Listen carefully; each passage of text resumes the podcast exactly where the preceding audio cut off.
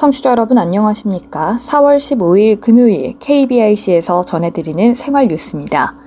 오는 16일부터 부산 부전역에서 울산 태화강역까지 운행되는 동해 남부선 광역전철이 주말과 휴일, 공휴일에 하루 6회 증편 운행됩니다. 14일 울산시에 따르면 증편되는 차량은 주말과 휴일, 공휴일 하루 상하행 3회씩입니다. 주말 휴일 하루 총 운행 편수는 기존 86회에서 92회로 늘어납니다. 평일 하루 총 운행 편수는 89회입니다. 시간대별로는 이용객이 많은 시간대에 추가가 됐습니다. 부전역에서 태화광역 구간은 오전 8시 48분, 오후 1시, 오후 4시, 태화강역 부전역 구간은 오전 10시 20분, 오후 2시 32분, 오후 5시 30분입니다. 이에 따라 해당 시간대에는 운행 간격이 약 30분에서 15분 간격으로 단축됩니다. 이번 증편은 지난 11일 부산 기장군 오시리아 관광단지 내 롯데월드 어드벤처 개장으로 광역 전철 이용객이 늘어난 것으로 예상되기 때문입니다. 실제 롯데월드가 부분 개장한 지난달 31일 이후 주말과 휴일 광역전철 이용객이 오시리아역은 65%, 태화강역은 17% 각각 증가했습니다. 오는 주말부터는 전면 개장으로 이용객이 더 늘 것으로 예상됩니다. 한국철도공사가 광역전철 이용 수요를 분석해 임시 차량의 추가 편성을 검토하던 중 지난달 4일 울산시의 방문 건의를 받고 증편 운행을 결정하게 됐다고 시는 설명했습니다. 울산시 관계자는 동해 남부선 광역전철을 이용하는 시민들의 편의를 위해 지속적으로 이용 현황을 분석 중이라며 이번 증편 운행에 따라 봄철 나들이 이용객들이 좀 더 편하게 이용할 수 있을 것으로 보인다고 말했습니다. 영상통화나 화상회의를 하다 보면 상대가 잘 못 알아듣는 것 같아 목소리를 높이는 경우가 종종 있습니다. 과학자들이 사람들이 이처럼 영상통화에서 평소보다 소리를 크게 내는 이유가 명확한 의사소통을 유지하기 위한 일종의 보상행위라는 사실을 알아냈습니다.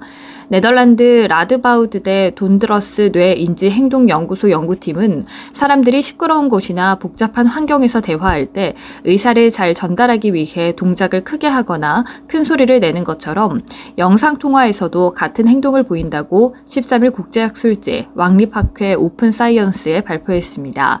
사람들은 복잡하거나 소음이 많은 곳에서 이야기할 때 몸짓을 더 많이 쓰고 목소리를 높입니다. 의사소통이 어려울 것 같을 때 의도를 더 잘 전달하기 위한 무의식적인 행동입니다. 연구팀은 영상통화에서도 사람들이 이런 노력을 기울이는지 보기 위해 참가자 20쌍에게 40분 동안 영상통화로 일상 대화를 나누게 했습니다. 대회 중간 영상 품질을 일부러 떨어뜨려 화면을 흐릿하게 만든 뒤 참가자들의 반응을 살폈습니다. 참가자들은 영상 품질이 떨어지자 팔과 몸을 더 많이 움직이는 것으로 나타났습니다. 영상을 통해 정보가 충분히 전달되지 않자 과장된 동작으로 의미를 전달하려고 애를 쓴 것입니다. 목소리 크기도 영상 품질이 떨어지자 3배까지 커지는 것으로 나타났습니다. 영상 품질이 계속해서 떨어진 상태를 유지하자 참가자들의 몸 동작은 다시 평소와 같은 수준의 몸 동작으로 돌아왔습니다. 반면 목소리 크기는 그대로 유지했습니다. 의사소통 과장에서 과장된 몸짓은 별로 쓸모없지만 목소리는 여전히 유효하다는 심리가 작동한 것입니다. 제임스 트리윌로 연구원은 사람은 전화통화를 하면서 상대에게 보이지 않는데도 평소처럼 손짓 발짓을 하고 몸짓이 잘 보이지 않을 때 목소리의 강도를 높인다며 의사소통을 언어적 측면에서 볼 것이 아니라 시각과 청각을 모두 연계한 통합적 체계로 봐야 한다고 말했습니다. 코로나19 확산에 따른 중국의 봉쇄 조치로 애플의 노트북 배송까지 지연되고 있습니다. 현지 시각으로 13일 블룸버그 통신은 중국 봉쇄 여파로 애플 맥북 구매자들이 배송을 길게는 2개월까지 기다리게 됐다고 전했습니다. 애플 한국 공식 사이트에서도 맥북 프로 14인치와 16인치 모델을 구매하면 다음 달 23일부터 오는 6월 8일에나 배송될 것으로 조회됐습니다. 코로나19 봉쇄로 중국에 있는 맥북 제조업체 공장들이 멈추면서 공급망에 차질이 빚어지고 있기 때문입니다. 맥북 제조업체인 퀀타 컴퓨터를 포함한 대만 기업 30곳 이상이 중국에서 생산을 중단한 것으로 알려졌습니다. 사고나 재해 등으로 생긴 기억 때문에 고통을 겪는 외상후 스트레스 장애, PTSD라고 하죠. 국내 연구진이 PTSD를 치료할 수 있는 근본적인 치료 기제를 세계 최초로 밝혀냈습니다. MBC 김태욱 기자입니다. 세월호 참사나 대구 지하철 화재 사고에서 살아남은 사람들이나 유가족들은 시간이 흐른 뒤에도 고통스러운 기억을 지우기가 어렵습니다.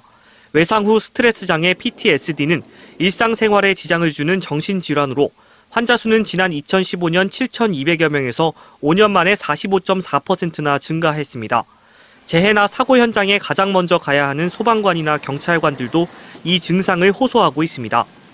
대전경찰청 직장협의회 최양선 회장입니다. 자기도 모르게 면역력이 약하거나 피곤하거나 할 때는 그 불현듯 나타난다라는 사람들이 되게 많이 있어요.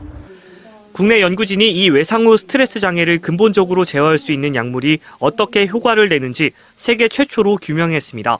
쥐를 활용한 동물 실험에서 특정 소리와 전기적 충격을 함께 가했을 경우 나중에 소리만 들려줘도 전기 충격을 기억해 몸을 움츠리는 이른바 freezing 현상을 보이는데 연구팀이 임상시험 약물 NYX783을 실험쥐에 투여했더니 일종의 PTSD 증상이라 할 수 있는 freezing 현상이 눈에 띄게 줄었습니다. 이 약물이 뇌 신호 전달 물질 수용체에 작용해 신경 기능을 조절하는 단백질을 만들어내면서 공포스런 기억이 떠오르는 걸 제어하는 원리를 밝혀낸 겁니다. 기초과학 연구원 인지 및 사회성 연구단 이보영 연구위원입니다. 공포를 경험하게 되면 공포를 기억하게 되는데요. NYX783이라는 약물을 처리했을 때 어, 동물 모델에서 공포 기억이 억제가 된다는 것을 확인할 수 있었습니다. 이번 연구 결과는 세계적인 뇌과학 학술지인 분자정신의학지 몰레큘라 사이키아트리에 게재됐으며 앞으로 PTSD 환자를 위한 치료제 개발에도 속도가 붙을 전망입니다. MBC 뉴스 김태욱입니다. 아르바이트 시장에서 코로나19 감염 이력도 하나의 스펙이 될 전망입니다. 취업 포털 알바 천국이 기업 회원 137명을 대상으로 조사한 결과 절반 정도는 아르바이트생을 고려할 때 코로나19 감염 이력을 고려하고 이 가운데 절반은 감염 이력을 채용에 긍정적으로 검토한다고 답했습니다. 이유로는 손님과 알바생들의 코로나19 감염 위험을 줄이기 위해라는 답변이 60%로 가장 많았고 감염으로 업무 지장이 없을 것 같아서 확진에 따른 일손 부족을 예방하기 위해 등의 답변이 뒤를 이었습니다. 재감염률이 낮을 것이라는 인식에 완치자 알바생을 선호하는 것으로 보입니다.